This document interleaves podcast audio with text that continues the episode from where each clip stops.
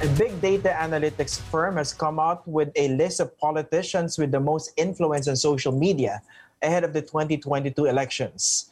Topping the list were Manila Mayor Isko Moreno and Senator Manny Pacquiao. Both of them, of course, are said to be gunning for the presidency. But how big a factor really is social media, especially Facebook, in an election campaign? Can social media win elections? And with physical movement still limited by the raging COVID 19 pandemic, are we now seeing a 2022 electoral battle that will that will be fought heavily or perhaps mainly on social media? We're now joined by Robin Garcia. He's the president and CEO of WR Numero Research. Good evening, Robin, and thank you for joining us on the program. Good evening, Christian. Thank you very much for uh, the opportunity to, to talk about our recent release, uh, the, the results. Okay, another firm, another set of data, another set of research uh, results uh, made public. Mm-hmm. Number one, you made it clear in your press releases. This is not a survey, right? But first, talk Correct. to us briefly about WR Numero Research. What is this firm? Thank you, Christian. So WR Numero really the the um, the intervention that we want to make in the public opinion research industry is to bring this type of research to the digital age. You know? So that's why we always believe in uh, bringing uh, public opinion research from the analog to the digital age. We feel that you know uh, the technologies that are used in advanced democracies um, should be brought to the Philippines uh, because, well, definitely democracy deserves innovation in public opinion research, and we've seen a lot of problems okay. actually in the in the last few months. Uh, you know, uh, we we don't want to name names, but the the point is we the the vision of the firm is to innovate and bring novel technologies and novel methods to the public opinion research industry. Now, how credible is the is your latest set of findings? Basically, you came out with a social media political influence report. You you mentioned the most influential politicians that are likely to run in certain uh, positions in the 2022 elections and their level of influence on social media, in particular Facebook. Na, tama ba? Correct, correct. Yeah. So, so, so what are the results? Well, it's it's it's definitely very credible. It's based on you know uh, advanced sentiment analysis. It's based on big data analysis, something that's already being used in other countries. So the firm has a proprietary technology to measure digital sentiments, and, and that's something that we brought to the table when we released and when we conducted the study. Um, but I think the question is how much of, and I think you mentioned this, how much of an influence will digital play in the 2022 national elections? And the argument that we're making is that it's a lot, not just because of the pandemic, but because of the global phenomenon of social media or digital war being a pivotal or very important, at least, um, area of political campaigns. So digital political campaigns will definitely be a game changer. Uh, when you've seen this in the Obama campaign, you've seen this in the Trump campaign, and locally, you've seen this in the President Duterte campaign. And this is heightened, we feel, um, with the with the raging pandemic, uh, you know, coming into the national uh, elections in, in, in actually 12 months. Um, so so um, you know that's something that we we we really want to sort of reveal and you know spark a conversation regarding digital sentiments and how exactly do digital sentiments translate into votes and you know and and, and all of these uh, factors Okay, but can social media actually win elections for certain politicians or candidates? Or are we giving social media too much credit? Right. So uh, we, we don't want to say that social media is, you know, the only uh, sort of, uh, you know, factor that might win an election. But there are two things that social media does for an election. One would be that that social media um, is an indication of popularity and awareness. No? So for candidates who don't have a lot of money, um, in fact, this democratizes the whole political campaign industry. It's cheaper to do social media campaigns than to do ground campaigns and air campaigns, right? So ground war and air war are the two traditional wars that are being fought by politicians and electoral aspirants. But we've seen, again, the last decade, uh, especially with the advent of Facebook in, in the Philippines and Twitter in many different places, that digital war is sort of also important, regardless of whether you have a pandemic, right? So, so, so that's one. The, the second thing is social media has an agenda setting and framing power, right? So it might not necessarily translate to votes Um, but what you do is you you you frame a conversation, you frame a problem, you frame an issue, um, and social media has a you know very very pivotal role to play um, in in in setting agendas and framing conversations towards your favor. So that's something that we've seen in the report. In fact, um, you know we we've seen the reframing on many different conversations about many different issues. One of the things that, uh, that that came out in the report is that those who focus on the pandemic response, less on politics, would perhaps you know uh, uh, actually garnered uh, a lot of uh, a higher score in, in, in the report that we released. So the report really discriminates in favor of positive engagement. So this is not just any type of report that you see where you rank likes, you rank absolute number of engagements. What it does is we, we created a, a methodology, not just a data gathering methodology, but a methodology to measure positive engagements relative to negative engagements. So it's quite possible, Christian, to have very high positive engagements, but equally high negative engagement. So that's why it evens out. Okay. I'll ask so, about methodology later on. But I'd like to uh, clarify okay. this first. Baka makalimutan ko. Right. Do you also have clients or politicians or running for certain public office in 2022? Yeah, um, of course we we have uh, you know these people who who ask us to um, to do certain uh, you know social media sentiment analysis. That's something, in fact, that that we we hope to to build on uh, coming into the 2022 elections. Uh, and we've been doing this for the last few months and actually more than a year. So these people um, were included in your list of most influential politicians in social media, the likes of Isko Moreno, Manny Pacquiao. Right. Are they your clients? No. So this is an independent study that we've done, uh, an independent uh, study um, that you know it's really based a lot also on on on academics. You know, so academics like me um, and and and and other people involved in the firm. You know? So so so so there are a lot of um, you know academic research, looking at journal articles, trying to look at the converse, you know the the the phenomenon of digital and how to measure digital. So. Um, I don't want to go into methodologies because I know that you want to ask that. Yeah, I want to go to methodology precisely okay. because you have to explain this to the public. Number one, right. how do you measure social media influence? I understand you focus on Facebook. So when you say that a politician is very influential on Facebook, what exactly does that mean?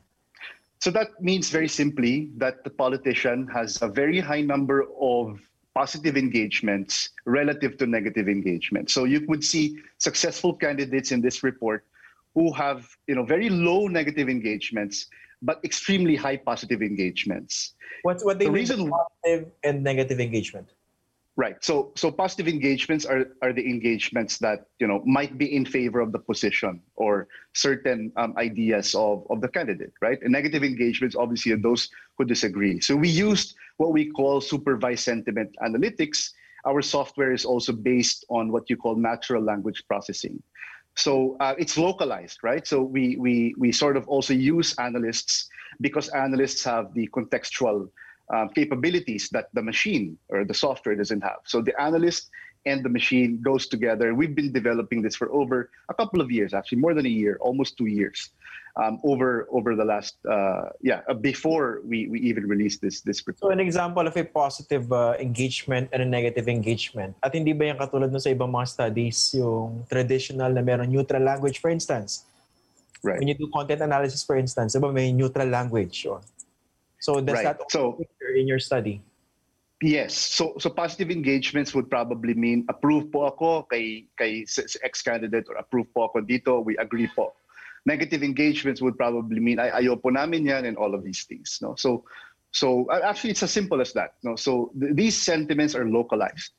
Uh, these sentiments are culturally contextual also, right? So um, so we, we, we looked at a huge number of, of these sentiments, actually, almost you know more than 40 million of these sentiments to come up with this kind of ranking. But how do you keep these sentiments honest to avoid the idea that this study might be heavily affected by artificial sentiments? Because there are certain platforms or pages right. that, can be, that can be deployed by, by any politician, any candidate, just to suit his particular purpose. Right. Actually, we disaggregated the um, the uh, data clusters into three. So you have sentiments in mainstream media, um, such as ANC, and you have sentiments in alternative media, alternative news, such as those that you won't necessarily consider as, as, as very important uh, news sources. And then we look at the official pages as well. Obviously, for official pages, you'd see a very high positive rate. So, ang, ang labanan lang dyan is how, how well the official pages do. But less control, you would have less control in mainstream media right? So, I mean, you look at the comments in mainstream media and we look at all of these things. Of course, the presence of trolls are there, but um, you know, of course, it's very difficult. Even Facebook is having a hard time looking at identifying trolls. So we included, in fact, trolls here, right? Of course, I mean, it's it, it's it's it's difficult, right? So there, there's no way to know for sure what are troll accounts, what are fake accounts, and, and what what are not. But we're arguing, in fact, that it's important to look at trolls because trolls have a bandwagon effect. So when organic people or organic engagements actually, uh, you know, uh, uh, real people look look at the sentiments of trolls um, on social media, then automatically they're they're actually sometimes persuaded yeah. to to to sort of vote or, or or and that's why trolling is a huge industry in the yeah, world because it works. Today, to my next question, how much of this so-called influence by these certain politicians that you included in your list how much of this influence is organic? And how much of this is fabricated? Yeah. Um, christian uh, as, as, i said it's, it's difficult to, to sort of uh, segregate and disaggregate the fake accounts from, from the organic accounts. But what we did was to separate pages that may not necessarily be sources of credible news right? So even in that arena of, of sort of war uh, you'd see different results in fact one of the things that um, the the results uh, revealed is that um, you know that space is not necessarily dominated by the DDS. You know? So that's something that you know we've seen time and again. Um, you know the expectation is that all the administration sort of aligned people would invest in in alternative news, but you'd see that it's not.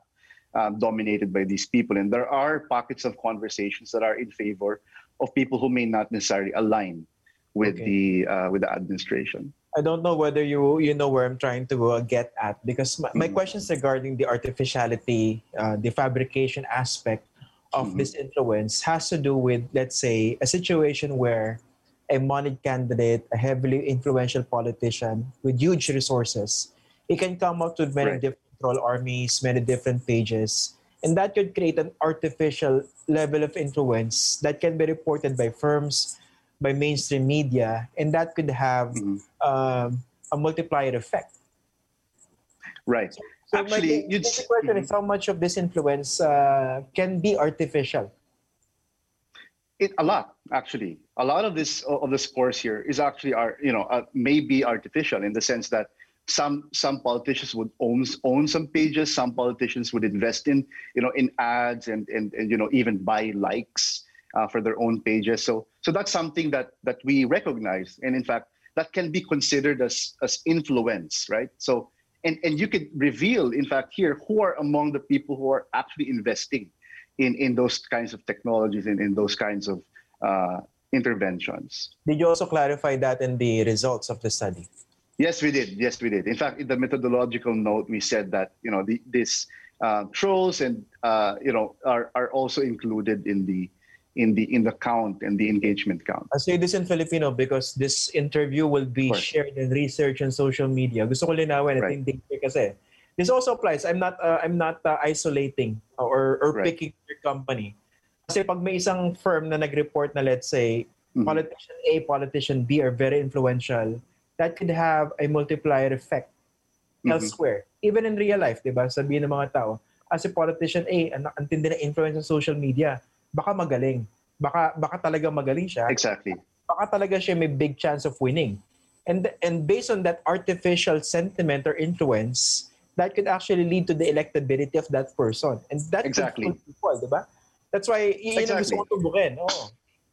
Yeah, exactly, Christian. Actually, you know So that's why trolling everywhere, Russia, US, Philippines, is a big industry, precisely because it works into persuading people to sort of uh, be be uh, uh, uh, you know agree to your side or agree to your own sentiments and how essentially you want to make them think uh, coming into the 2022 elections. Okay, so in this case, um, you, you mentioned the importance of uh, digital campaign, no? so in digital war. Right. Okay, pero do you see that as uh, basically becoming the main campaign platform in 2022, given the pandemic that we're still experiencing? Probably not the main campaign. What what what we'd say is probably it's going to play a huge part of it. So there's always going to be some candidates who will rely on ground, uh, but for national campaigns, actually, we feel that digital will play a huge, huge part in the election. Compared to a local electoral campaign or election campaign, is social media more useful on the national Yeah. level? Yeah, uh, you know, in NCR in Luzon, uh, the internet penetration is quite huge, and among the the highest number of, of people, uh, you know, in, in in social media, a lot of them are actually in in NCR and you know, and, and also national level, right? So we feel that, um, you know, geographically speaking, what what you'd see is that uh, some politicians will rely less on on digital campaigns. Uh, especially in places where internet penetration is not that high. Are there available studies that could point to the conversion of um, Right. social media or digital popularity into actual votes? For example, you have a you have a Facebook page with uh, let's say 10 million people. Can that necessarily translate to let's say 8 or 5 million votes? There's no consensus in the academic literature right now, Christian, about um, how much do uh, social media actually uh, uh, create vote conversion, right? So, uh, of course, vote awareness, uh, agenda setting, framing, uh, popularity, social media can can, can actually, you know, ensure that that you know these things happen. But vote conversion is a little bit more controversial, right? So you have mixed results. Like for in, in for for some studies, they say that you know their um, you know conversion in social media is quite high, but for some studies it's not. But I think they're looking at many different types of measures. If you only look at likes uh, uh, as measurements of social media, um, then you might not you know be able to conclude that um, likes will be able to yield uh, votes votes for you in the elections. But if you look at engagements, which is something that that that uh, we we measure, especially positive engagements, we feel that that's the closest approximate to potential vote conversion in in elections. Okay. Robin Garcia, thank you for joining us this evening on the program. Thank you very much, Christian.